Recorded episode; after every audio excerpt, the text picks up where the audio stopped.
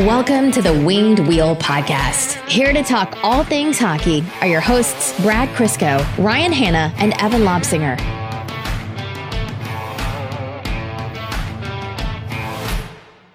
We've been doing this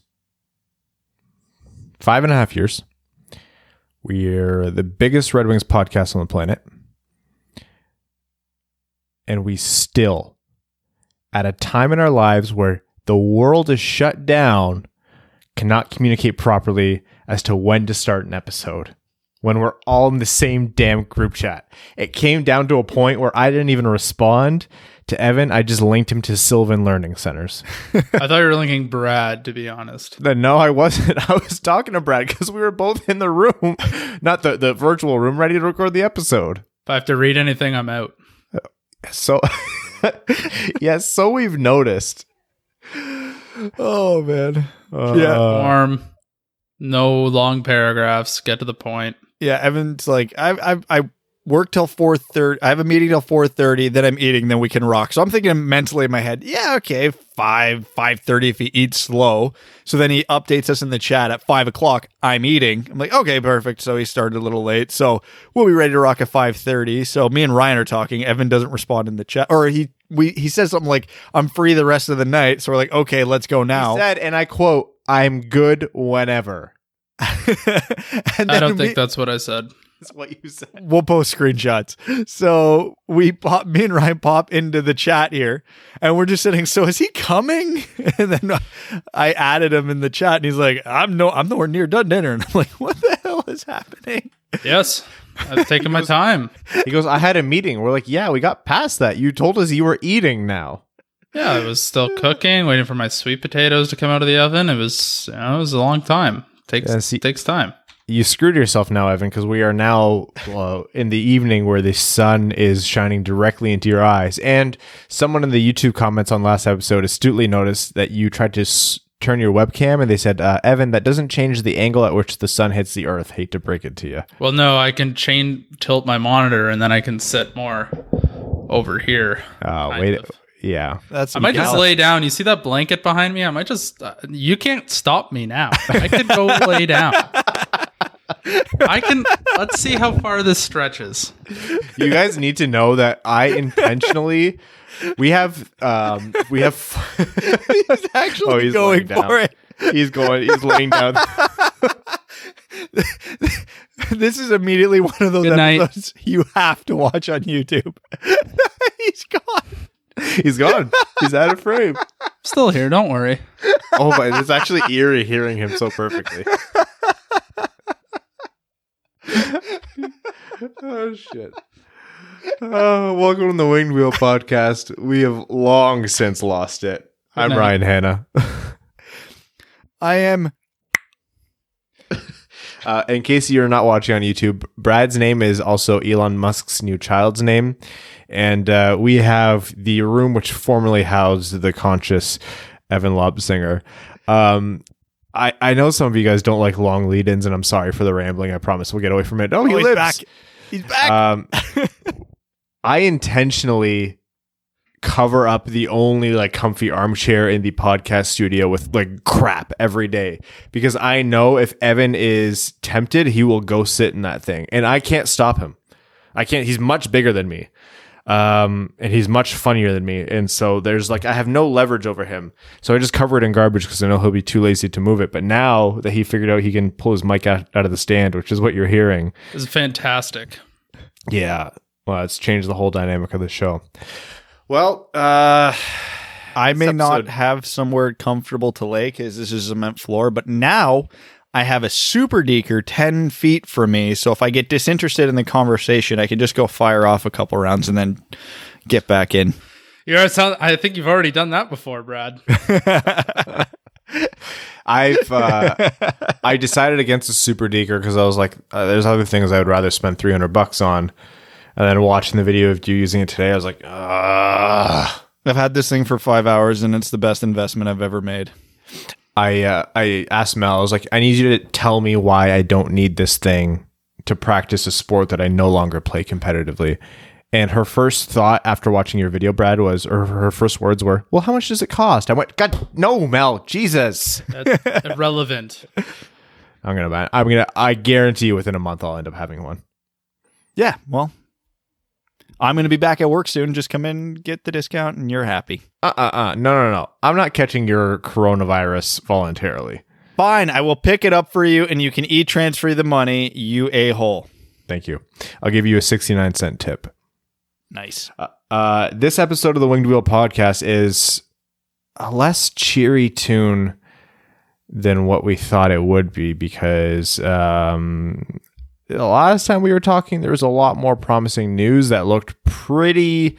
Not certain, but I, at that point, I would have called it 50 50, which was an insane percentage Oh, to have. It was way more than it was way more than 50-50. All the top reporters were saying that the NHL wants to do this. This is likely happening. I was saying 80-20 at that point the way McKenzie and the rest of them were talking.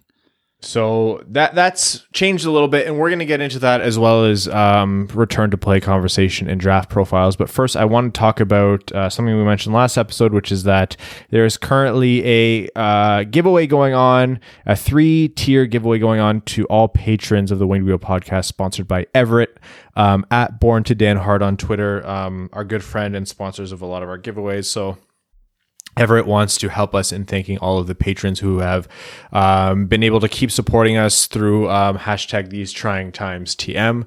Um, that's obviously a really great thing. It allows us to keep going with the show, uh, get the equipment, and do what we need to do to bring you the show virtually, um, and and continue putting out some content for you guys. So, uh, in order to thank you, we're doing a three tiered giveaway um, based on all patrons are automatically entered based on their um, subscription levels. That's how many entries we're giving you.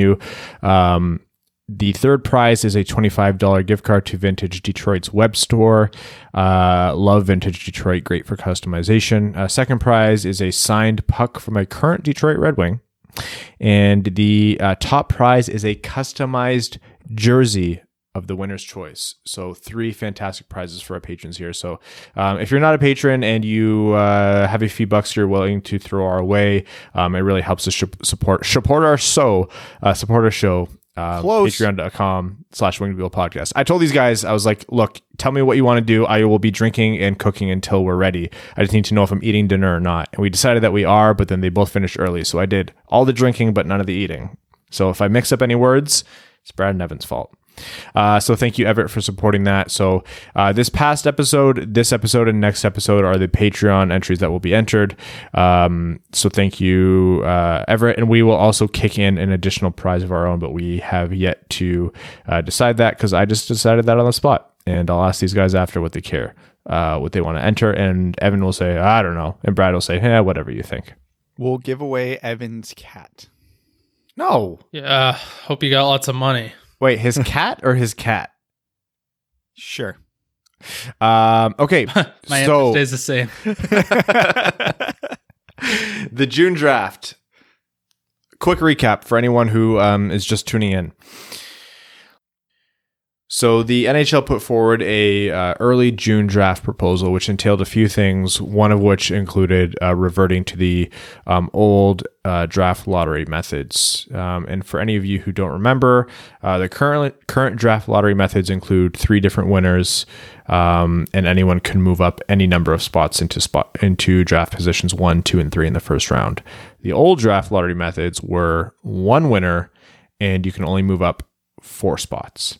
So Detroit would essentially move from an 18% chance of winning the draft, lo- 18.5% chance of winning the draft lottery, which was lesser than Ottawa's cumulative 25% chance because they own San Jose's pick as well, to a 57% chance of winning first overall and first dibs at drafting Alexi Lafreniere, in addition to having at worst the second overall pick it looked like the NHL was pretty much strong arming the league into this under the pretense of there's a lot of different advantages, revenue. Um, you get to save money because you're not extending um, your uh, scouts and amateur scouting team for any contracts that are expiring, um, and a myriad of other things that the NHL put forward. But the the primary goal here was money. It wasn't, believe it or not, it wasn't actually to fix the draft for the the Wings and the Senators. It was to get some revenue in. Now, um, since last episode, there was a board of governors meeting, I believe the next day. Um, didn't go well. By all accounts, there were at least uh, s- a few teams who were pretty unhappy, unhappy explicitly with the advantages advantage this was giving Detroit and Ottawa. There were God, it other feels so bad here. for those other teams. yeah. I I mean, okay. I think we all agreed before, even before last episode, and we mentioned it during last episode, that the concept of a June draft for just about everything other than money w- was a bad idea. If we take our Red Wings bias out of this, Oh, you I'll- remove bias, yeah. Unfair, yeah, if we move sure. our bias, like obviously we're upset this happened, but well, it still might happen, but we're obviously upset that it looks like it's probably not going to happen now.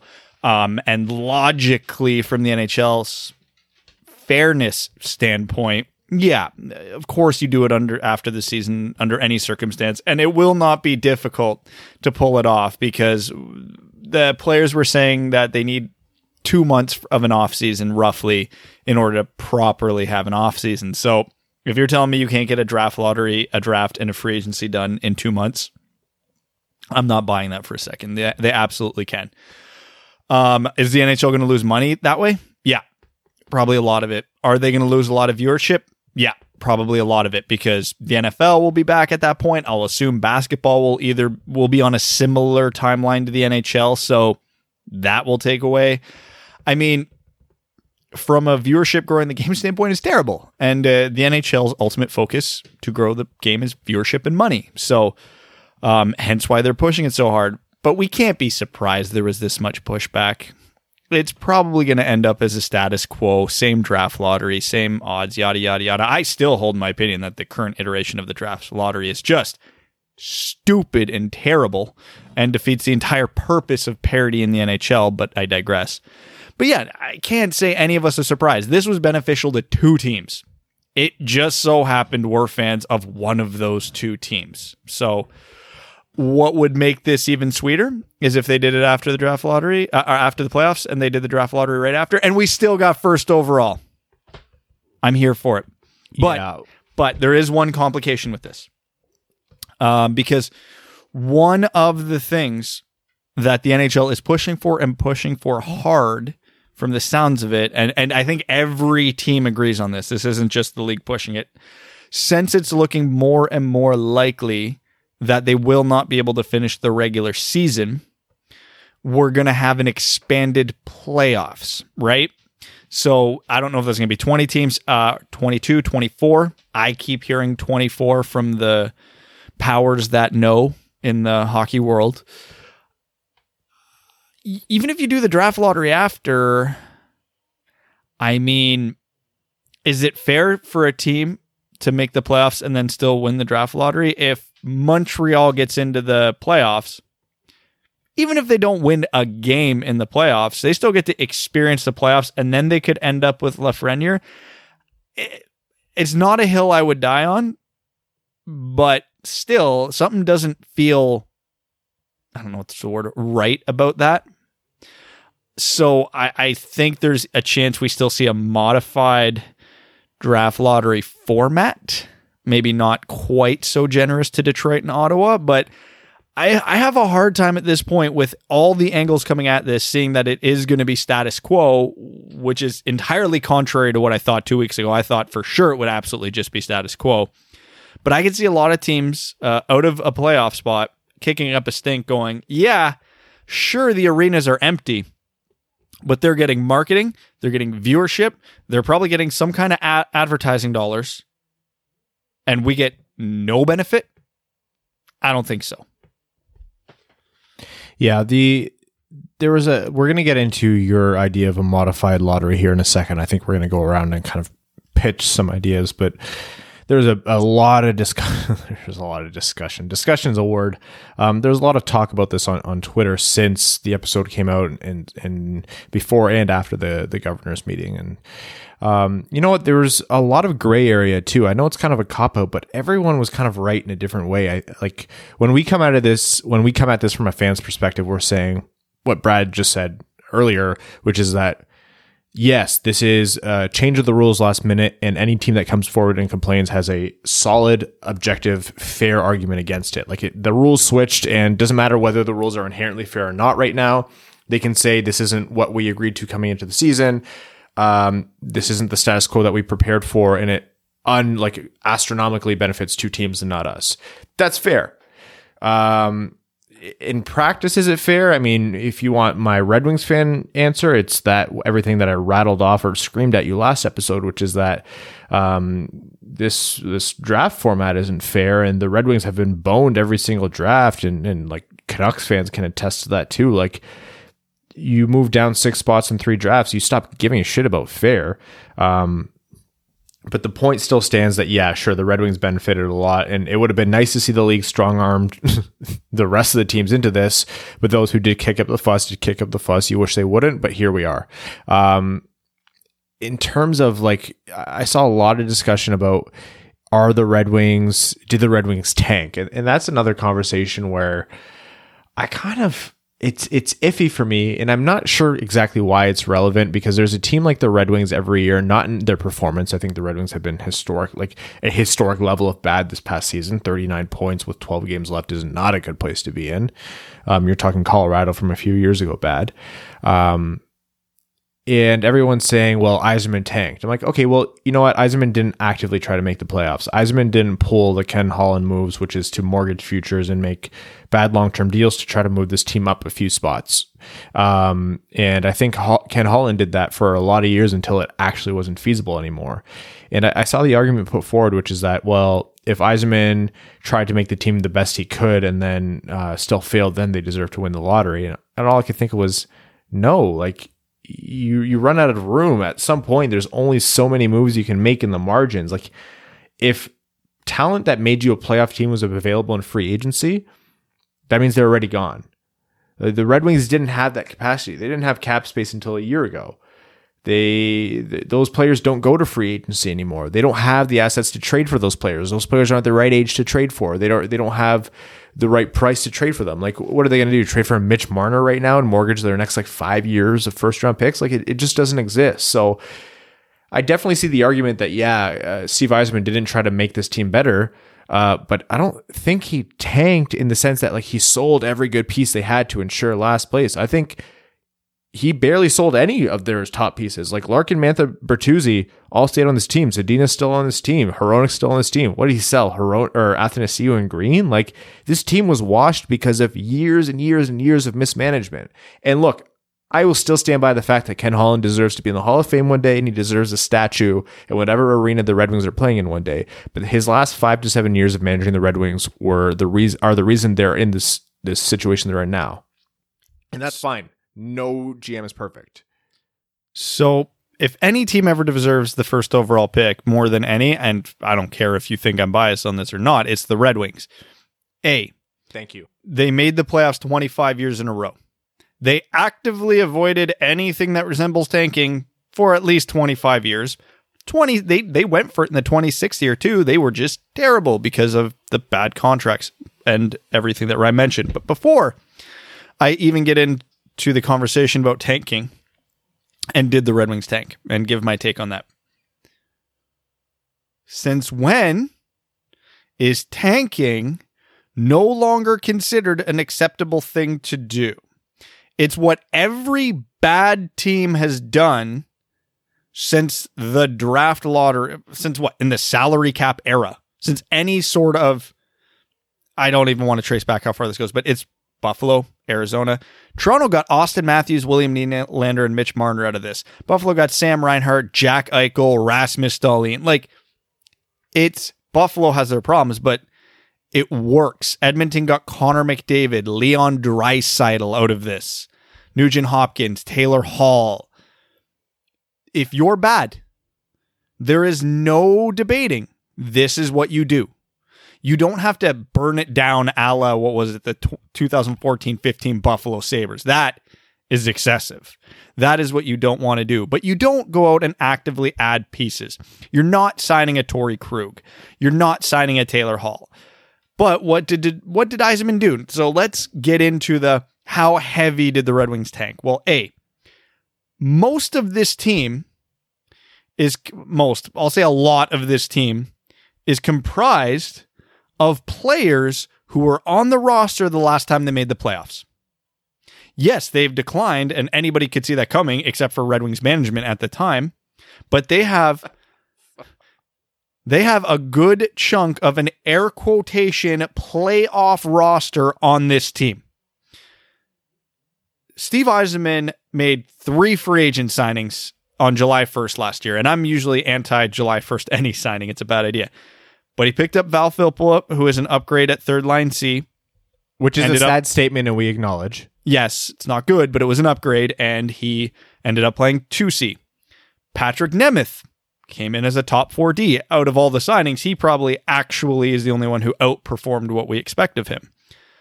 Uh, he brought in Calvin Pickard to hopefully push the goalie situation. Didn't work. But here's the key I'm going to call it the two key moves that you don't always do if you're going full nuclear on a tank. Steve Yzerman gave up futures.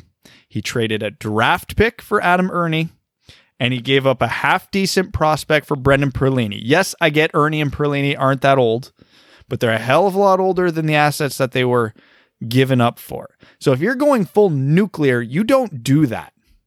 So were the Red Wings actively trying to be good this year? No, of course not, because it would have been in their worst interest to try and improve upon last season.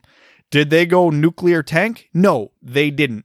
They were that horrifically bad the honest way, which is depressing in its own right, but that was not intentional and that was a long time coming. They didn't rush their prospects up. They played veterans. They had they admittedly had a lot of bad luck this year. Their PDO sucked. Um, they had a ton of injuries coupled with a handful of players that just for whatever reason had dips. Everything about why the Red Wings were as bad as they were this year came about honestly. So if you are anti tanking, sorry, you don't get to criticize the Red Wings. If you're pro tanking, it doesn't matter then. I have two main points about this. One, I was probably the captain of the Steve Yzerman return home GM committee before he came home, right? Every guest we had, I was obnoxious and, and berated them about whether I, they thought Yzerman was going to come home or if they were wrong. It was a whole thing. I have probably as much Steve Yzerman bias as you're going to find on anybody who comes onto a, a listen to podcast twice a week. Um, if Yzerman came into the season and tried to, you know, trade for David Legwand at the deadline, it and try to make the best team possible, I would have been the first to turn and say, no, he's doing a bad job. The way Yzerman Yzerman moved forward was objectively the correct way to handle a team in this situation in the NHL. And the only better time to do it would have been five years sooner, and if your name was Ken Holland instead. And I stand by that wholeheartedly. And I think the people who've been listening to the show since day one have heard us say that. Secondly, um, and this isn't just conjecture. This is from talking to people in the know in the organization. I hate using the word sources because I feel like it's just tooting our own horn. But sources, like eh, talking to them before the season, during the season, and now, every conversation we've had, or I've had with them, or we've had with them, have said the same thing. Like, yes, this team has finally accepted what they are from ownership down, which means the Ilitches accept that they can no longer make these unacceptable pushes to the playoffs at, at the cost of their futures. But at the same time, this team has a brand new arena um, in an economy that was struggling before and now in terms Yikes. of ticket sales. Um, they can't be losing by five every night. They have to lose by one or two. And that's pretty much the balance Steve Yzerman was trying to strike. And, and that's, you can see that with the moves he made. Are, you know, Brendan Perlini and Adam Erne and Valtteri Filppula and Robby Fabbri as a collective barn burners? No, of course not. Uh, are they complete, you know, duds, dipshits? No, they're at worst warm bodies, at best Robby Fabbri. So the, you're trying to find this reasonable balance between going out there and putting a team that can put butts in seats every night, but at the same time not about to run away and, and squeeze you well, three points out of a wild card spot, and then all of a sudden you're drafting Jack Quinn instead of Alexi Lafreniere. And that's exactly the way Yzerman designed this team. And, and Brad mentioned there was kind of a perfect storm of things. Um, one of them being a massively crappy roster that you could do literally nothing with because of the way the contracts are designed and then you got a 39 point Detroit Red Wings, and that's just the way it goes. So, am I saying they didn't take tank? No, it depends on your your definition of tank. Did they sell everything ridiculously like the Sabres did, however many years back? No. Did they try to win? Also, no. Um, is that relevant to the whole draft lottery discussion? Hell no. Hell no. Try telling me the way the Red Wings uh, handled their team this year was anything other than the, objectively the best way to handle this team if you're a GM. And I'll tell you, you're dead wrong. And I won't even give you an honest conversation. And I'm a sucker on Twitter. I will give the most belligerent people an honest conversation. That's true. This is why when I was going on my rant, I, I separated tanking from going nuclear because those are two different things. Tanking is go aiming for the bottom, which I won't even argue the Red Wings did, but they didn't go nuclear. And that matters if you're anti tanking. That's all that matters if you're anti tanking. But with the draft lottery, is it fair? If, no. Should it be fair? That's another conversation. And no, it shouldn't. I like if the Red Wings were the defending Stanley Cup champion right now, I would still argue that they should go with the old draft lottery format versus this one. This one is a travesty. How many teams have we seen jump up who just missed the playoffs to win a draft lottery when teams who finished second, first, second, third, fourth, last get slammed back? The Red Wings were sixth worst in the NHL one year and got bounced back three spots. How does that happen? That means three teams between 7 and 15 won the draft lottery. How is that helping? Now, uh, like oh, what was the one example I had? If they moved up one spot that year, you know who they would have had? Mittelstadt. Was it not Elias Pettersson? No, Pettersson went fifth. Yeah, and they were sixth. So they could have moved up one spot. They would have had Elias Pettersson. Oh yeah, from where they were. Yeah, Yeah. it's this whole thing, and apparently the Detroit is one of the few teams who actually had Pettersson number one on their board in that draft for whatever. If you're wondering, oh, they might not have taken him. No, they would have. Um, but yeah, like, and Hold it, on, it- I'm just it- gonna punch the air for a little while. Yeah. It's a superstar driven league. So the one thing I was looking at, okay? And if you if you're sitting there and go, no, it's not, you need depth and yada yada yada. Here's my argument to you. Look at the Detroit Red Wings rosters for I'll say how many years did they make the playoffs after Lidstrom retired? Three? 2013, 14, 15. Yeah, three years. 16, four years. Look at those rosters. If you take Pavel Datsyuk and Henrik Zetterberg off those rosters and replace them with a good, pl- let's say Dylan Larkin, I argue those teams are as bad, if not worse, than this current iteration. A team that took the Stanley Cup champions to game seven of the second round had Damien Brunner and Joakim Andersson on the third line with a rookie in Gustav Nyquist, with Kyle Quincey and Brendan Smith logging big minutes on the blue line. What in the hell was functionally different from that team to this travesty? Zetterberg and Datsyuk. Yes, it's a And Jimmy super- Howard standing on his head. didn't hurt. Burn. I would argue Bernier did that this year, though. I'm just trying to put down the Howard haters. Give me a Anyways, chance, man. oh, I love Jimmy. Uh, he just needs to retire now. Um, but no, honestly, it's those two guys, two superstars, changed that entire dynamic. They went from the worst team in the league to game seven of the second round of the playoffs. If you're wondering why I say the current draft lottery is not fair, that's why. Marco Rossi makes the Detroit Red Wings a better team. Lafreniere makes them a potential contender when they get good. Rossi will help them in the playoffs. Lafreniere will get them to the playoffs. Is is one player like that good enough to win you a cup? No, that's that's when depth matters. You But need your super your superstar, then you start filling out. Exactly. You build around a superstar. And again, I love Mantha. I love Larkin. Uh, The Red Wings do not have a superstar right now. Zadina is not going to be that guy. Seider is not going to be that guy. Very, very, very good players. All pro- all first line players in all likelihood. You want to know a great case study in in superstars that you need to win a cup? They're on the same team. Patrick Kane, Jonathan Toews. Jonathan Toews, superstar in my mind. No, he's on the cusp. At He had a peak, he's couple on years. the cusp. He had a couple years where I think maybe he would have qualified, but over the average of his career, he's on the cusp. Patrick Kane, absolutely. Patrick Kane puts that team over to their three cups or whatever it was. Yeah. So let's let's trace back. Quick thought experiment.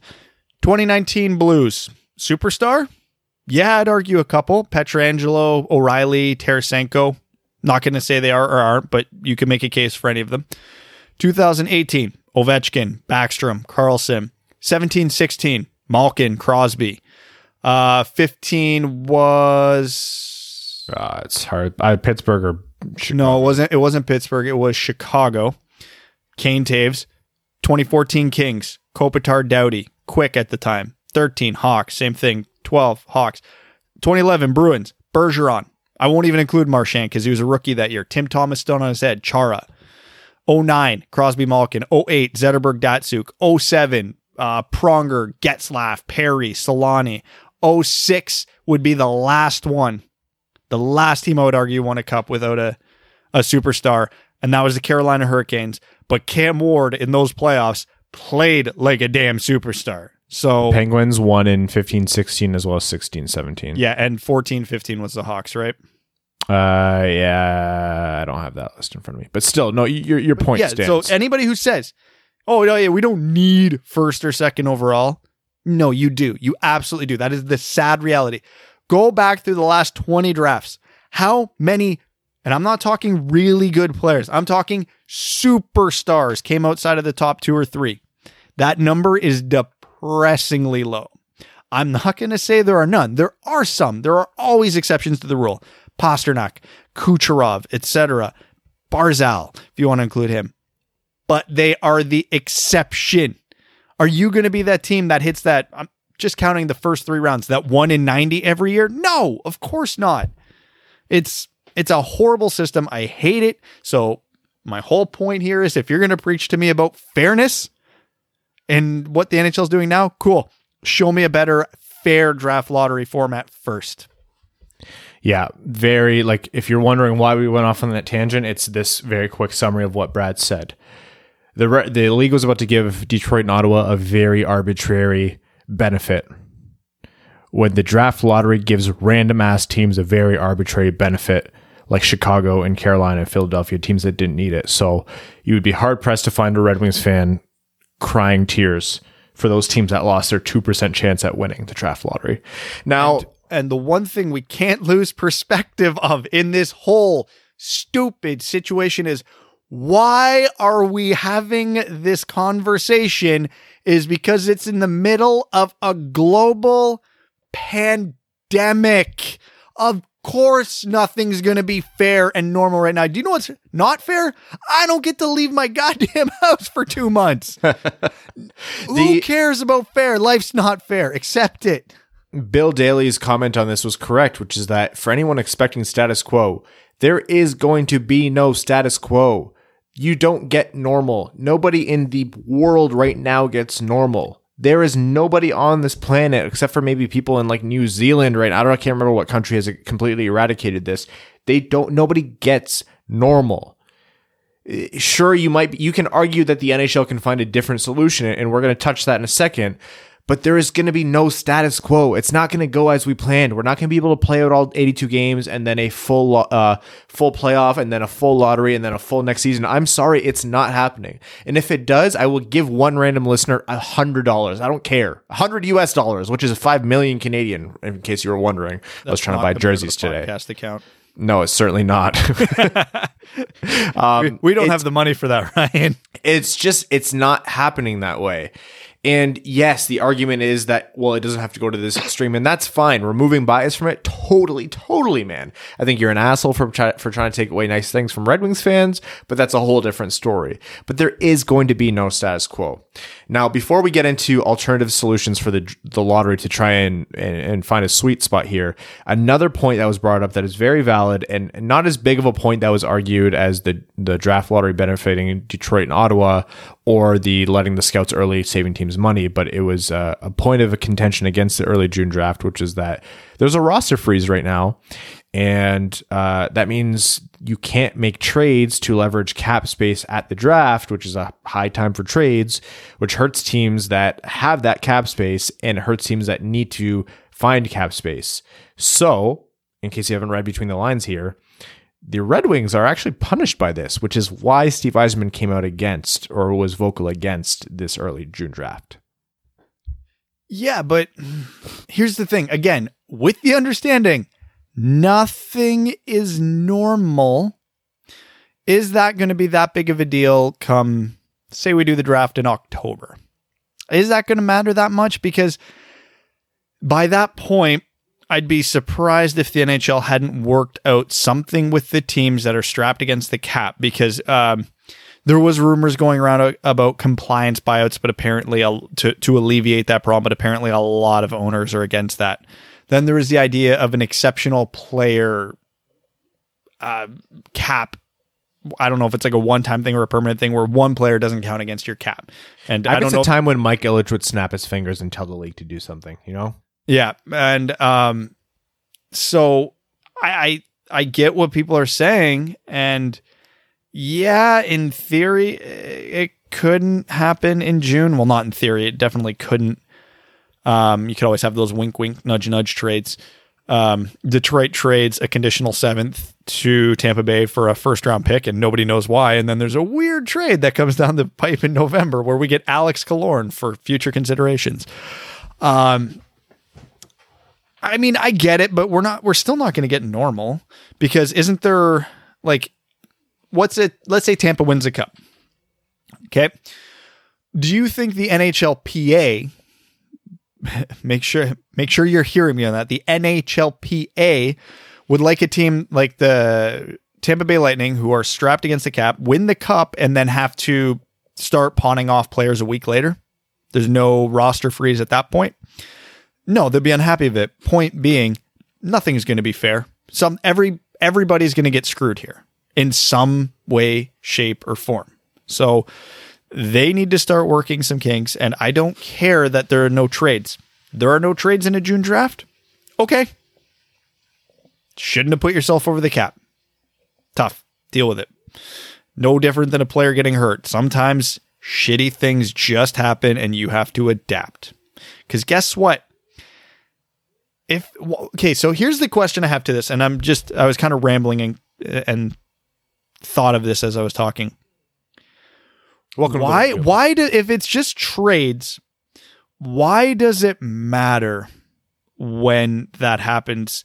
Because I understand that the draft's a trade hub. The reason for that usually is because all the gyms are in the same room. Well, that's not happening no matter what this time around.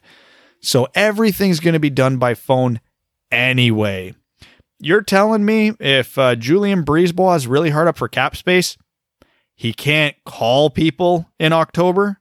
You can still make that. And yeah, it would suck for the team. Uh, it would suck a little bit for the team acquiring the dead cap and the pick to wait till next draft to do that. That's not ideal. But again, Nothing is ideal right now. You're not finding a perfect solution. So why do we keep nitpicking on these little little details that are unfair that still have workarounds? They're just not exactly what they were. Cuz that's all this is. Is we're nitpicking on stuff that's close but not quite. It's three things. One, you, you just got one of them is that teams are going to want to be dealing in more certain assets, which are uh, draft picks that they're about to make like an hour or two hours or a day from now. A team obviously has a way better read on what their fourth round pick is going to be this year compared to next year. Two, um, I think July 1st free agency has a lot to do with it because of cap space, but that's almost a moot point because when does the season technically end and when does free agency technically start? Who knows? Jeff See, co- contract ends two weeks after the season ends. When is that? December? So here, here's again counter argument to that one. The NHLPA has already said they need 50 to 60 days of an off season. So let's just say simplicity, we're looking at a two month layover between when the Stanley Cup ends and when the training camp resumes. So we are usually about three weeks from cup finals to draft right now, about three days from draft to free agency. They could just as easily fire off the draft lottery during the playoffs, whether that's conference finals or finals, whatever, because those teams wouldn't be participating in the draft lottery anyway. You can keep the same offseason timeline in that two month window. So if teams are that hard up about it, I you're going to get no sympathy from me because you have th- the potentially if it's that big a deal, you could have the same parameters. You're just doing it in October instead of June. I mean, it's it's hard for me to feel bad on that one. And if you're saying, "Oh, the players need a longer offseason or X, Y, and Z," yada, we've we've all just been off for by the time this picks up three months. Uh, we we've had the offseason, and you're going to get another one. We've been uh, shouting over Evan this entire podcast, and I think he's given up. So, Evan, how about you chime in? Where do I even begin? Is there any stone unturned? Between Brad and I, no. But I you think can they've probably been say turned over better. twice, so we might be back at the start. That's usually how it goes. Yeah. Yeah, I was I was just talking myself in circles there, trying to justify because I don't care. And again, this is my grandiose point here. Obviously, I want them to do a June draft because that's most beneficial for the Red Wings. Taking my Red Wings bias out of it, I do not give a shit when they do this draft. If other than the benefit, I don't care about when they do the draft lottery, when they do the draft, how they do it. Don't care because every solution is going to suck in about a hundred ways. It's up to the league to figure out what way sucks the least. Yeah, we do it in June. We lose the draft. We lose trades. We also lose a ton of money for these teams to spend to raise the salary cap. Cool, you're up for cap space. Let's do the draft in June because we need the money. Oh, you want to make trades? All right, we'll lose the money, but go to October with it. Like, you're screwed no matter what. It's just in different ways. Now, again, I hate the draft lottery format, period. So, again, I'd like them to do what's most fair. And to me, that's something closer to the old system. But again, if I'm not a Red Wings fan, I don't fucking care. It's Um, going to suck. before Brad says again, again, um, let's talk about one last thing here regarding the draft lottery, which is that, and, and this is something Pierre LeBrun mentioned that the, the league is taking a second look at this now after the, the pretty vocal board of governors meeting, um, and saying that they're going to try to find a solution. So it's not like the June draft, early June draft is dead. By, by no means is it dead. It's not guaranteed at this point. Call it a coin toss, if you will. Um, they're talking about a, a middle ground. And I'm going to put something forward to you guys and I'm going to give you my justification. And I'm not going to completely remove my Red Wings bias here, but I'm going to try to think of something that I think falls within reason. And you tell me, as completely objective, neutral observers, whether I'm a complete asshole or I actually am onto something. I hate it. So, old lottery rules meant that you could only move up four spots, which essentially meant that the top five teams were in on the lottery. Now, teams objected to that because they said it was too extreme and blah, blah, blah. Here's the deal. I don't think we're getting a rest of the regular season. I think the NHL has talked a lot about this 24 team playoff, and I think that's the solution that they're most leaning on right now if they are even able to play out any games anytime soon. So, 24 teams in the playoffs, you eliminate those teams from being able to win. Now, what you can do, however, is um, give the other seven teams, or the 31 teams in the league, a chance to win first overall. So, same thing as the old lottery rules where one team wins, but you can move up as many as six spots instead of four. So, Detroit still end up, I think, with the, yeah, with that system, you can only be jumped once, so they're still guaranteed top two, and they have instead of a 57% chance, I believe, like a 43% chance if my napkin math is right here. Um, but they can be jumped as by as many as six teams below them. Um, that is still a pretty generous generous system for them, but it still does preserve um, the notion that the 24 team playoff, none of those teams can win uh, first overall and a shot at Alexi Lafreniere. Is that still too generous? Am I being too much of a homer here? Um, I it's fine. It's it's very similar, damn near identical to what I I had in my head. I didn't have a six spot jump. I had a five spot jump. Um, my my solution was if you're going to do it in June, every everybody's in the draft lottery. All 31 teams. With the caveat, so there's two two amendments I make. Five spot maximum to jump. If you want to do two teams on this one too, sure, so be it. I'm fine with that. I'd, one's more fair, but if you want to do two winners, totally cool. But if you're doing the 2014 playoff, you are ramping the odds for everybody in the top seven uh, in the draft lottery. So Detroit's odds, Ottawa's odds, LA's odds, everybody's odds go up. Every team that's out of the playoffs, their odds are obviously minuscule, but they're in it.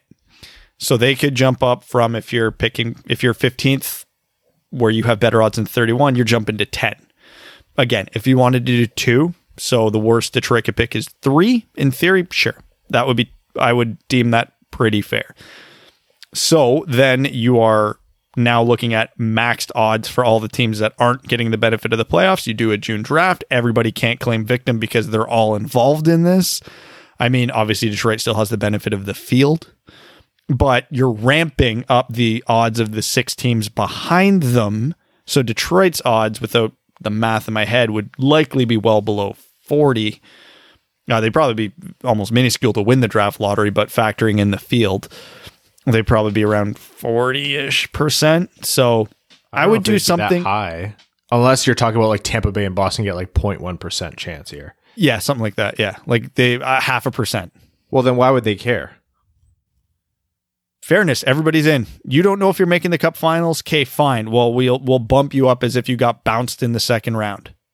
I mean, it's still intriguing for the playoff teams because again, if I was a Tampa fan, we picked 31st and then got Columbus again, I'd be pissed. I of course I would be pissed.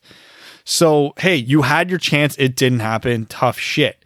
Um, nothing's perfect cuz again, I if I'm the league and taking my Red Wings bias out of this, I am pushing for the Ju- June draft like they are for one reason and one reason only money. All these owners want money. All these teams want an increased salary cap. You cannot pass up revenue making opportunities because you smash the draft in October when the NBA is going to be right around you, when the NFL is going to be firing off. God knows the MLB might still be in playoffs. Your draft isn't getting any attention. Fire that draft off first or second week of June. No, everybody's watching you because nothing else is going on. It's, I, I mean, I get it. It's unfair to do it in June, but I, my mind at this point, from a, a business standpoint, you have to. So include everybody in the lottery and just let the dice land as they go. Evan, what did you say when I, I told a, told you pre episode that I said uh, I was going to be asking you what your solution was? Yep. That's what you said. You said, "Yep." Oh, I said I don't care. I said uh, all the crybabies for the other teams. I don't care how they feel. I think your actual words were, "Wah wah wah." Everybody has Yeah. something to complain. Yeah, You know what? Resolve how they want to do the playoffs, and then the the chips will fall as they lay. If they want to do 24 teams, make the playoffs. All right, you're in the playoffs, and those other teams that aren't in, do the the draft lottery odds based on those teams, and then everyone else will fall out of the playoffs accordingly, and that those will be where they draft. Like everyone, I think that's the best way to appease everyone. Like you get a shot to win the Stanley Cup, you make the playoffs, um, and then the teams that are well out of it, which the bottom seven teams are, you they get a chance at some of the top three picks. So th- I think that's the best option. Um, I would have much preferred to have a fifty percent chance at Lafreniere, but if we gotta play nice and everybody's got to get their trophy, um, let's let's do it this way. Now, the um, projection looking forward is that the league was hoping to have some decision by Monday, if not Tuesday. Obviously, it's Thursday night as we're recording this.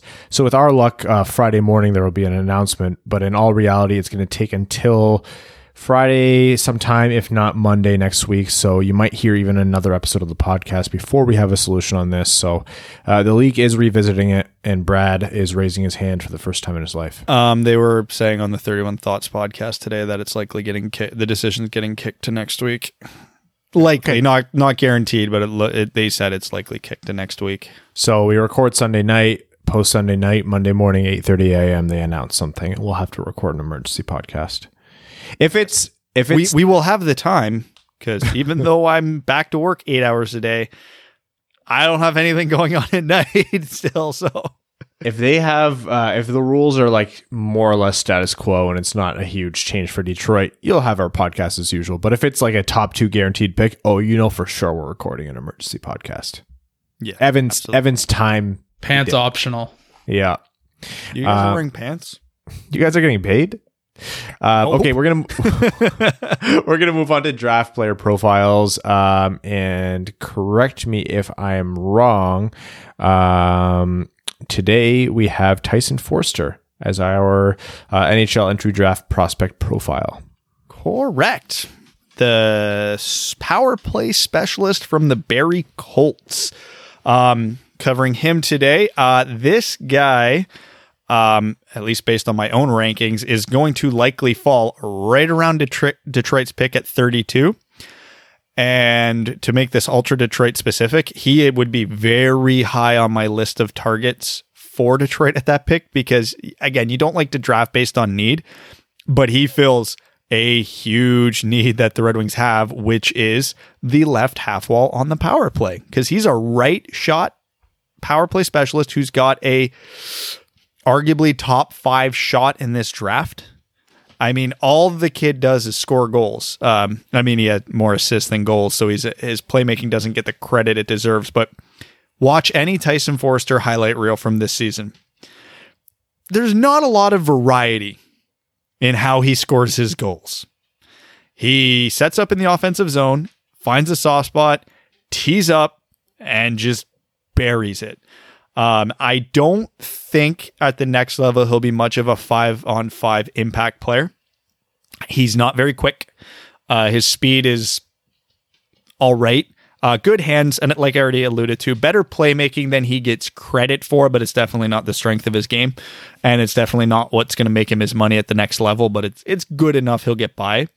Uh, I do struggle to see him playing more than a third line role in the NHL, but I could see him being lethal on the power play, especially with how the Red Wings are set up, where they can just parade out Zadina or Mantha on the right half wall.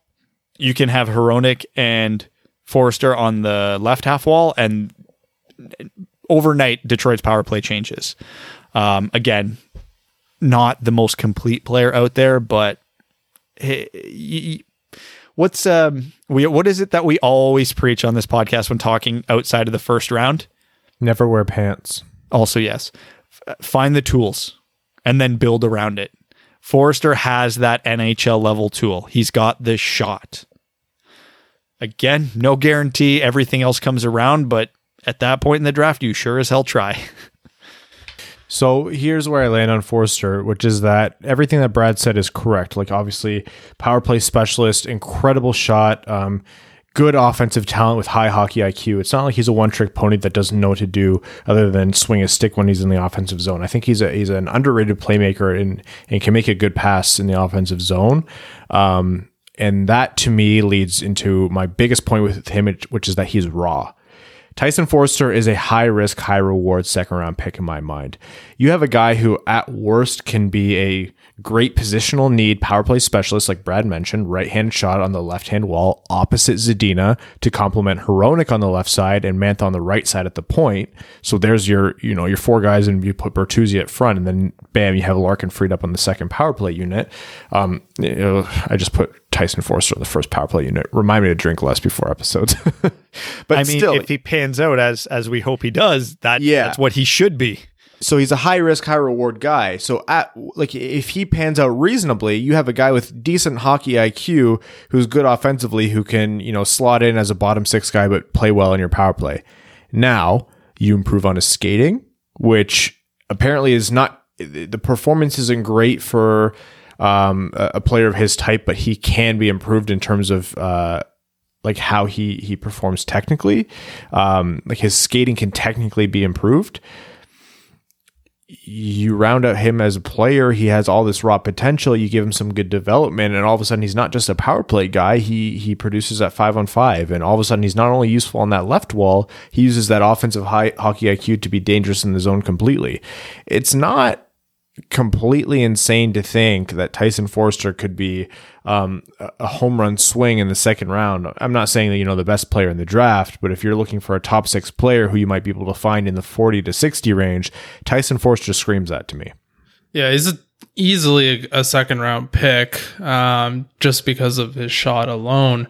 Um, skating leaves a lot to be desired. Um, and that that's a big question mark at the at the moving up in the levels. Like if he can't keep up at the NHL level, doesn't matter how good his shot is. The Red Wings are quite familiar with how that works out. Um, I think a team would be happy drafting him in the second round, and patience will be a virtue with him. Um, he's definitely looking like a third line winger in the NHL at best, maybe second line if all the stars align. Um, but some of the goals he scored in the OHL this year will just make you jump out of your seat. So I don't know if I like him early 30s, but maybe somewhere later. I, I, had him 31 for those who weren't paying attention to my draft ranking. So technically, he's a first round pick for me, albeit just barely. So for Red Wings fans looking for potential second round picks, Tyson Foerster, in my mind, would be one to feel pretty good about. Also seems like a guy who's probably going to jump into the first round. Um, and one thing too, I'm, I'm glad I haven't mentioned it just uh, t- to avoid scaring off Red Wings fans. He, he is not Martin Frk. He is not Teemu Pulkkinen. He's got warts in his game, but he's at this stage in his development a more well-rounded player than either of them were. Yeah, he's got yeah. some solid defensive numbers as well. So he can yeah. he can play 200 feet. Yeah, I never cared about Marty Frk or Teemu Pulkkinen until they were winding up for a shot. Um, Tyson Foerster is a guy who can create a play as well. If the puck's not coming off his stick, he can still have a factor in that play, and, and that's the difference.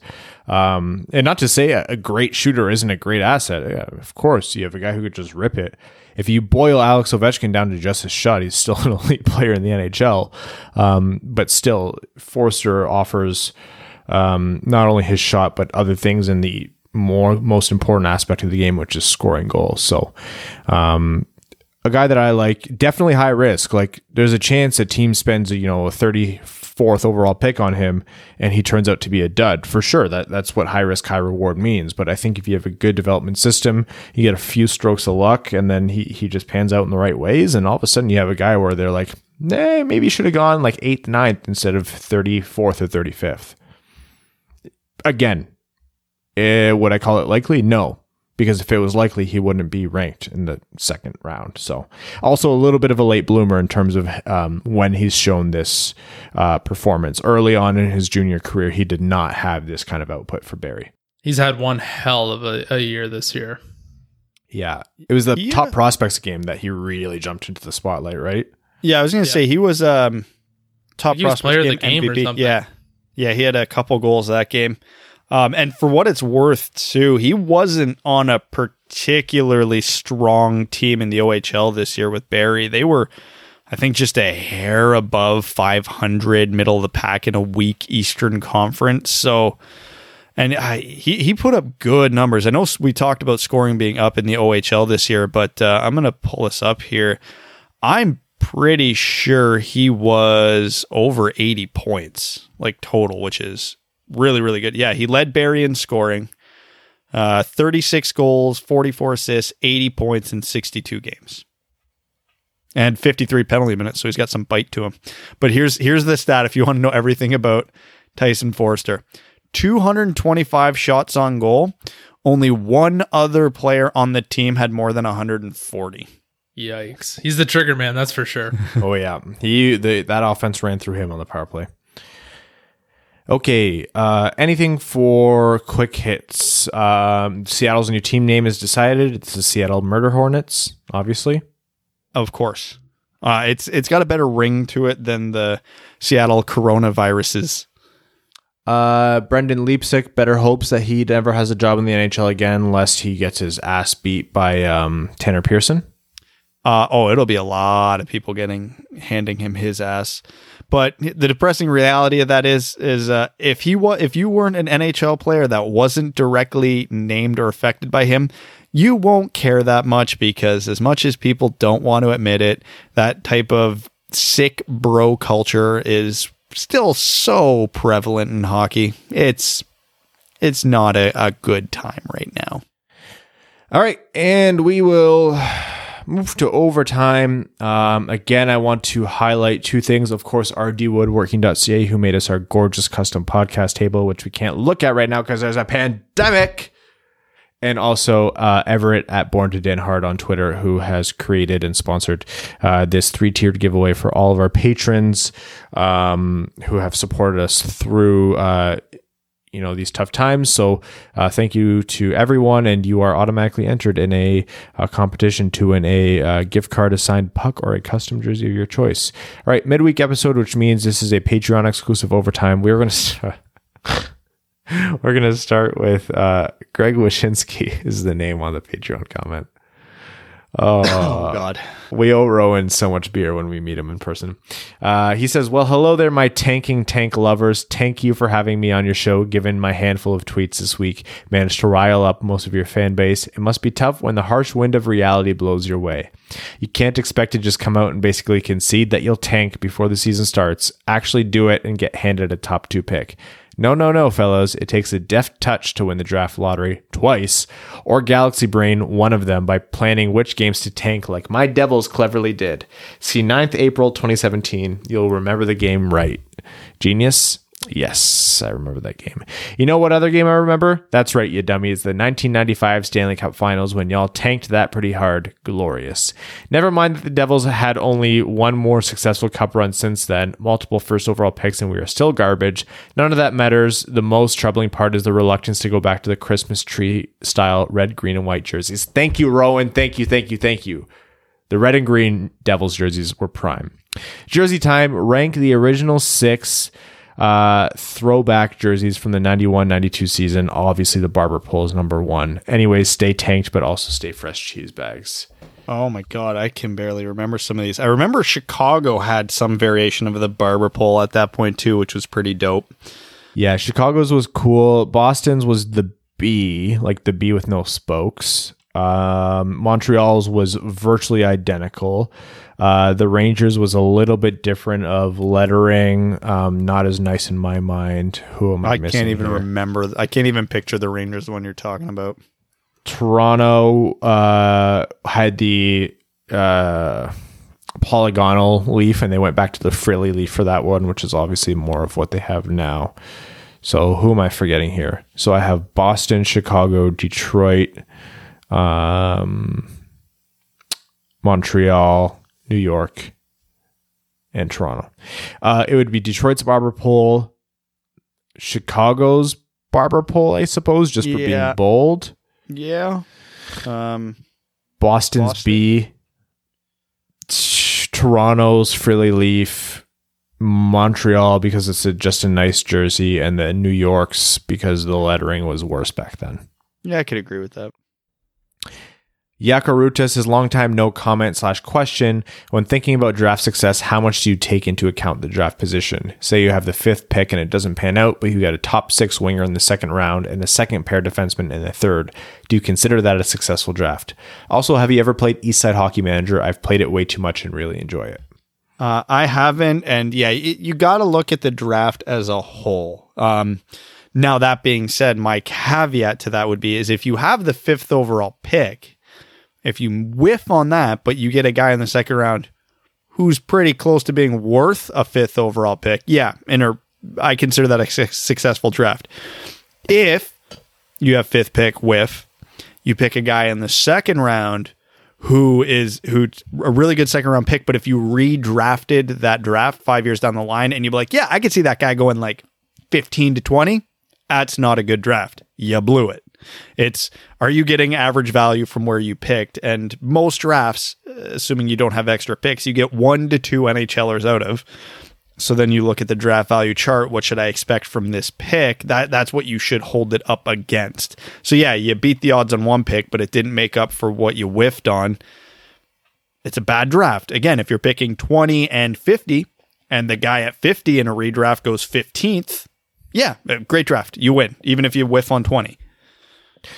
Um, Haig, who I believe is a new patron, so welcome to the Dub Dub, says, Lads, just become a patron.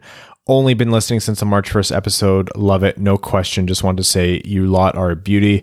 Keep up the good work, uh, especially you, Evan. Cheers, lads. Now let's get that first overall pick. Oh, freaking Evan, bringing in the dough. Thank you, Evan. And thank you, Haig. Joseph Delia says, uh, let's get weird. Hi, Michael Vsauce here. What if the draft took place every year before the playoffs? What if teams could sign a draftee right f- right before the playoffs? Would playoff teams trade up to try, to try to get the top tier of the draft for more depth on their run? Or would we see crazy trades like in the NBA? Let's get crazier. What if all this feedback from the draft rumors didn't change the league's mind and we were still guaranteed a top two pick? Remember the good old days when this was a thing? Thanks, guys. Also, LOL to jerkface Brendan Leipsic. Enjoy the KHL. Um, so I, I here's the catch twenty two. Do I think that teams would trade up to try and get a Lafreniere or to get a Matthews for a playoff run? Absolutely, they would. How many teams in a playoff position though have assets that they're going to give up for that player? Because they're not going to give up an asset off their roster. So of course that would defeat the purpose. So out of all the if you look at the top 16 teams in the NHL this year, do any of them have anything that would sway first overall from giving up Lafreniere? Because I can't think of any major prospects on any of those teams that would even. You could throw together a package of like four future firsts if you wanted. But again, like an offer sheet, uh, do you want late first round picks for Lafreniere? No, I wouldn't take 25th overall four years in a row for Lafreniere. So I, I think that would be something that could happen that teams would try to do, but logistically, I just don't see happening. It would also drive the price up on those picks, so you'd see even less movement than you already do. Although I think it's a negligible amount of movement, so maybe that point is moot. Um, okay, let's move on here. By Felicia says after reading through Leipsic's comments, uh, I thought some of I thought of some of the funny things people have said about me. For instance, one of my best friends called me a cow. What are some funnier creative insults people have thrown your way? Thanks for always being awesome. Um, I don't know. I'm sure you've had some in your Twitter mentions recently. Yeah. I, I don't know if I've had a lot of funnier creative ones. I was a brown kid playing hockey, so you got a lot of unoriginal, pretty like oh, shitty where's ones. your turban? Duh. Yeah, yeah, a, a lot of that. Um, I- got a lot of just like geographically and uh, like inaccurate pejoratives, which like they would say it, and I'd be like, that doesn't even make sense. But just on principle, like against racism, I'd have to hit them in the face, and so in a way, I validated their race. I don't know. Um, funny comments about me. I don't know. I, I, I don't think hockey players are as good of shit talkers as people make them out to be. I wasn't a good one. Frequency does not equal quality. That because that was my first thought when you said that is it's like I'm pretty sure I've been chirped in almost every hockey game I've ever played. And I can't remember a single insult that stands out to me. So um, yeah, probably been called the dickhead about 4,000 times. Was there anything that made me stop and double take and go, wow, that was really good? Nothing yet. The, the subtle ones are the best one. I, uh, I I still remember because I was, I'm not big now, but I was like comically small um, in minor hockey growing up. And there was a kid who was, I guess, angry with me, and he was at least a foot taller than me. At least it felt like he was a foot taller than me. Lined up to me at the draft, uh, at the face off, and just turned and looked at me and said, What are you even doing here? Oh, that's rough. And I'm like, Yeah, okay, uh, you, fair enough. I mean, he played on the worst team in the league, so I didn't feel super down about it because I knew what was about to happen to his team. But still, that one was probably the most memorable one I've had. You know, I actually remember one now, which is we played a preseason game, and like for for play, teams who or guys who or people who are listening to this podcast who played hockey, you know, preseason is a shit show in terms of fitness. Like, doesn't matter how great a shape you're in. Once you get on the ice, if you were not on the ice for the last six weeks beforehand, you were going to be gassed. Um, I was a fast player, so I would cheat a lot as a defenseman, and I would skate back and you know stop the rush most of the time, no problem. Um, there was one kid who was really good, had good top speed, and I was having a harder time catching him. I could have caught him. I, I felt like I was, I could have caught him, so I pushed that much harder. And it's happened to me like twice in my entire life where my legs just went to jelly, skated off, yacked, puked my guts out. And my coach went, You're out of shape. I went, Yep. Played that team in the playoffs. Uh, he was a, that guy was the best player on their team. Um, and he tried some kind of dangle. I ended up hitting him, pinned him against the board. There's a whole scrum. And I said to him, I was like, uh, something stupid, like your dangle didn't work, buddy. You're like zero points last three games. He goes, Didn't I make you puke once? I was like, Oh, God. You did. You actually did. Uh, okay. Uh, Jake Nagy says, "What is your ideal all-time Red Wings starting lineup, goalie included, with the condition that you can only choose one player from each of tier of ten jersey numbers?" Oh, yes. That sounds like a patron exclusive episode. On Uh, oh man, so we got to pick between Gordy and Nick because they're in that tier. hot take, Nick. Hot take: You have to take the second best defenseman of all time. I mean, yeah, because man, because in the teens we're gonna get Stevie, so we can air quotations replace Gordy. We can't replace Nick. Stevie, Stevie, Fedorov, and uh, Ted Lindsay. Zetterberg? Ted Lindsay. You don't. You, you could Ted get Lindsay? Zetterberg. Yeah, nobody else in the forties. What number was Ted Lindsay? Seven. Are we taking Nick though? Of course, we're taking Nick. So we're not taking Ted Lindsay then. No, we're not. I said you can't take him. I thought Oh, that's who you were, I oh, thought that's who you were like. So, Don't worry, don't worry, Ryan. I'll send you the Sylvan Learning uh, link. um, so yeah, first line Fedorov, Yzerman, Zetterberg. Really don't care which of those two you push to the wing. You've got Lidstrom on defense. So then we've oh god, taking Lidstrom and Yzerman just knocks out so many of our def- other defensemen. We can't Uh, take Konstantinov. Can't take him. Can't take Red Kelly. Uh, God, can't even take Fetisov. Brian Rafalski is there. 28, yeah. Kronwall at 55 is there. Yeah. Uh Dominic I mean- Hasek's fine. yeah, Hasek at 39, we could take him. There you go. Uh but Fine yeah, that that. defenseman man, Kronwall or Rafalski. Oh, that's Mm. tough. Rafalski, I think just because he has a proven pedigree with with Lidstrom. Now, are we taking into account their entire tenure as the Wings or just No, well, them as a player, I think. yeah, then you go Rafalski. Cameron Swix says, any idea why Wisconsin doesn't have an NHL team? Given its location, you think Wisconsin had any major pro, pro sports team would be hockey. Um, it's because they uh, suffocate us with the Packers, and so they don't deserve anything else good. Although, thank you for your your nice cheese curds. Um, you get the Badgers, deal with it. And, uh, like, what would the Milwaukee hockey team be called? The Milwaukee Hockeys. cheeseheads. I just call them the Milwaukee Hockeys. Fuck it. Uh, Jake Steggles says, Good afternoon, gents. Longtime patron, first time commenter. No Red Wings question today, just a life one. I'm moving in with my girlfriend to an apartment in Grand Rapids with no outdoor space or garage, and I will be forced to keep my stinky, stinky hockey gear in the laundry room with all the other clothes that are supposed to be coming out clean. What's the best way to keep the smell at bay so my girlfriend doesn't chop her own nose off and also kill me? Thanks in advance, guys. You're my favorite podcast, and I look forward to every episode, constantly refreshing my podcast app. Yeah, that's really nice of you, Jake. Thank you for your support.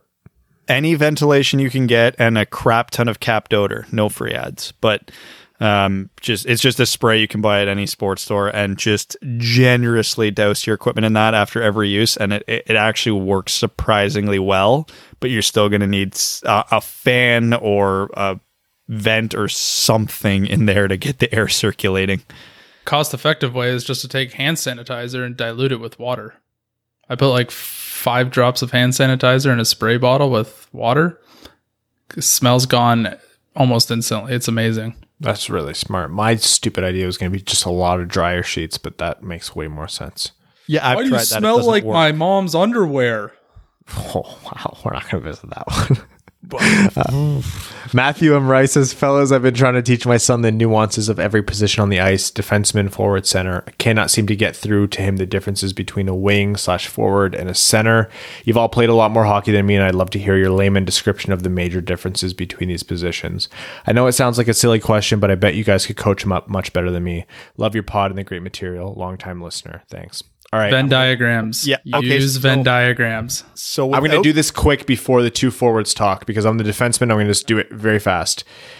The centerman drives the play and has defensive responsibilities. If he's not below the hash marks when the play's in his own zone, he's not a centerman. He's a winger. All right, you guys take it away. Okay, so I'm gonna I'm gonna assume this kid's too young to understand how F1, F2, F3 works. So we'll stick to the basics. Uh, I disagree with Ryan that centerman is necessarily the play driver. The centerman is the support man. Okay, wingers for the most part stay in their lane in the neutral zone and the defensive zone. They will stay on those sides of the ice. In the offensive zone, you get a cycle going. Everything goes what the center's job is is the difference is he's the guy in the defensive zone who's probably going to have to go in the front of the net or into the corners to support his defenseman. So if there's two uh, attackers in the corner, one of his defensemen, he's the guy that gets in there and support. If it's a one-on-one battle in the corner and there's one defenseman in front with two attackers, he goes to support there. If the third forward on the other team's floating somewhere in the offensive zone trying to find a soft spot, that's where the centers of support. Same thing goes in the offensive zone. It's just flipped. Where are your teammates outnumbered? You're the support guy. Get in there and help. The wingers can drive play if they're good puck handlers, they're quick enough. You can absolutely do that, but they are not going to go completely across the ice to support a defenseman, to support the other winger, et cetera, et cetera, et cetera. The centerman goes everywhere on the ice where he is needed. The wingers stay in their lane and are where they're supposed to be expected. So this is that's I forget how he phrased it, but that's how my coach always explained it to me. Uh, first year I played rep. The center goes where they're needed. The winger goes where they're expected because they're the outlet valve defensively and they're the trigger guys in the offensive zone more often than not. There's also a different position on the ice called the Brad Crisco, which uh, you actually don't have to skate more than 10 feet uh, back from the opposing team's blue line, but you can skate as far towards the opposing team's goalie as you want. I call myself a rover. Um, okay. Evan Beckner says, Gentlemen, I've returned. How are your sweet bippies doing? I've been listening to all this draft salt and I've come to a realization. I'm not against tanking. I actually think tanking on the GM level is the pa- fastest way possible to bring a bad franchise back into relevance. The lottery does nothing but cheat the worst teams out of superstars. The fastest way to build a strong team in the cap era is to draft better players. Best way to draft better players is to draft at the front of the first round. Best way to get there is to suck. Best way to best way to suck is to tank. But what about Edmonton and Buffalo? Inept front offices are going to stay bad no matter what. Their specific inability to succeed shouldn't punish teams that are competent. The lottery sucks and is overall bad for the league in the long run. Holy shit, we should pay Evan for that comment. There you go. Uh, not you, Evan. Uh, Nick says the Red Wings have done everything right for nearly three decades. They were elite through two cores and only bottomed out once. Uh, they were weighed down by contracts they were handed that were handed out as they attempted to maintain their window of contention. All of their stars were retired, and their best players um, are a young core of mid first and second round picks. The draft lottery is broken. It doesn't keep teams from tanking, and it doesn't allow the draft to perform its primary function of allowing the bad teams to cycle back into contention.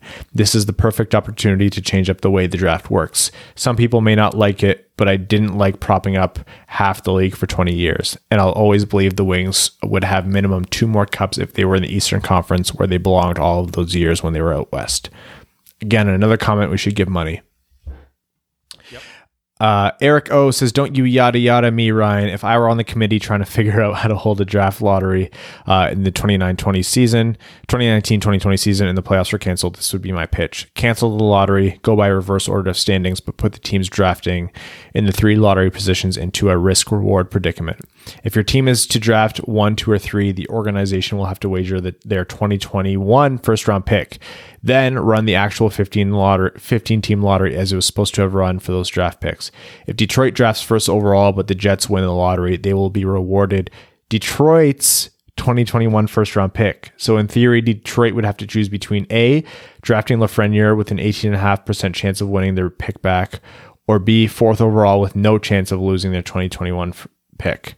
If they pass on number one, the next team in line is offered the same thing. If a team doesn't have a 2021 pick or have already given it up, they are passed over, rinse and repeat until you have teams one, two, and three. I don't know about that. As much as I'm arguing it's a superstar driven league, I mean, you can't do what Edmonton did for so long and have two players and nothing else. Um, everyone's talking about fairness and unfairness regarding this uh, purpose draft, and I think it would be a way to satisfy all 15 teams outside of the playoffs. It wouldn't penalize a team like Detroit if they picked first, but also won their pick back, or win the two thirds lottery and get the pick of whoever ended up drafting into those spots. It could encourage movement in the draft order, present a reason for all fans of teams 6 to 16 a reason to tune in and keep their fingers crossed. It could push tanking teams to try to expedite their rebuild or choose to take the safer and more patient route. I'm rambling. Would you go for it as a GM at the bottom? Bottom, middle of the pack? And if it did go down this way, would you take Lafreniere and risk the 2021 pick or draft fourth and make sure you can't lose it? Thanks, boys. Um, and just as a general rule, I value this draft more than next one in terms of top end talent. I think anyone picks one to six have a chance of being the best player of the draft of the next two drafts in my mind. Yeah, this year I would consider it. Um, because next year's draft's not looking super strong. Nine out of ten times though, I I don't. I would just pick fourth, even though, ah, God, this would be a good draft to pick fourth though. I don't know. I'm torn. I'm I am really torn. If you're picking fourth this draft, you get one of Tim Stützle, Marco Rossi, Lucas Raymond. That's wild in my mind. That's Yeah. that's three potential like average year second to first overall picks. Uh, arguably, you could make a case any of the top five in this draft should go first overall next year if Yeah. the way it's shaping up. Y- not to knock Aturati, but like next this year is like there's a shit ton of uh, high end talent this year. The ceilings, there's no ceilings. It's just the sky this year. Um, okay, my favorite comment comes from Selfish Pug Hog, which means which says please define concise because I made the foolish question to ask for concise comments. So bless you for that one. Uh, stay inside cheese bags. The Fournier company says, "Hello, fellas. I'm completely healthy now, but I did test positive for coronavirus antibodies." If you think you had it, get a blood test. If it's positive and you're healthy like me, then you can donate plasma for vaccine development and patient recovery. Very important. Well, that's incredible. So good for you, man. Um, How how does- to hear you're how- healthy. How does one get tested? Because there's an outside chance I, I did have it early in the thing when I got sick for a few days there. It was all throat and chest, but Well, I mean, it went away quick. So I don't Uh, think I had it, but Evan, DM him your address. Brad, go to an address you're about to get in your DMs and cough on their door door handle a few times. this Uh, was six weeks ago. I, I, I doubt I'm contagious at this point. He goes on to say, now for Greg Wyshynski, first he whined on Twitter about Detroit being unfairly handed a top two pick and is now backtracking his statements with this recent article and gaslighting the Wings fans who called him out. Now he's saying, I don't know why you're afraid to call it a tank job. Second, like you fellas have said, players don't actively tank, management and coaching staffs do, but players are play for pride in their next contracts and not to be waived and bought out from the current ones. The compete levels are insane. No wonder Drew Stafford was pissed when Wyshynski asked him about tanking when he was with the Sabres. Third, he is a New Jersey homer. He loves the Devils and has always been jealous that Detroit has four cups in that 11 year window to Jersey's three. Fourth, looks like I'm moving out of my place and living rent free in his head. We've been sparring on Twitter, and this Red Wings slam piece is his biggest piece of reactionary butthurt. Come on, Greg, if that's your real name. Anyways, tell your anyone you see to stop sharing that stupid pandemic video Dr. Mikovits that YouTube keeps taking down. She's an anti vax loon trying to profit off COVID 19 hysteria. Chris Osgood for Hall of Fame. Stay inside cheese bags. Yeah, the the sparring with Wyshynski was pretty adamant this week. Um, honestly, and this isn't me just trying to like be a fencer here. I I anything I tweeted out was before I saw Wyshynski's comments. I, I was on the fence about him. Like, yeah, did Detroit, like we talked about earlier, did Detroit tank? Depends on your definition. Do I think that means they don't deserve it? No, God, no. I think, you know, just as much as uh, New Jersey or Edmonton arbitrarily deserved I, I can't imagine why someone would be complaining about Detroit being given something. There's no functional different. If you close your eyes and you, you open them in Detroit, the first pick, you wouldn't question it. So I don't see the issue now, but I'm biased. Anything else? With anything else from you guys before we wrap up? And we will wrap up. Thank you to everyone who tun- tuned in. We will be back on Sunday. Um, hopefully, no significant news has dropped before then, or if, or sorry, hopefully, significant news has dropped Saturday night, so we have something to talk about. Um, without further ado, we'd like to thank all of our listeners, our name level Patreon supporters, the septic tank of that bitch Carol Baskins, Jake Kiefer, Bye Felicia, Dead Panda Society, Brad Smith, Andrew Bohan, Scott Martin, Kayla Thompson, Jacob Turner, Matt McKay, Brendan M., Matthew M. Rice, Luke Johnson, Ryan Lewis, Langabir, Clayton Van Dyken, Kalen Wood, Hassam Al Qassem, Arjun Shankar, Charlie Elkins, Hannah Lee, Josh Rosnowski, new name level sponsors. Thank you so much. Alex Ott, Chris Frank, Connor Layton, and Danny Jr., Matthew Keeler, Craig Kibble, Simon Anderson, Antonio Gracias, John Evans, K Waz, and Stan Olson. Thank you all so much. We love you.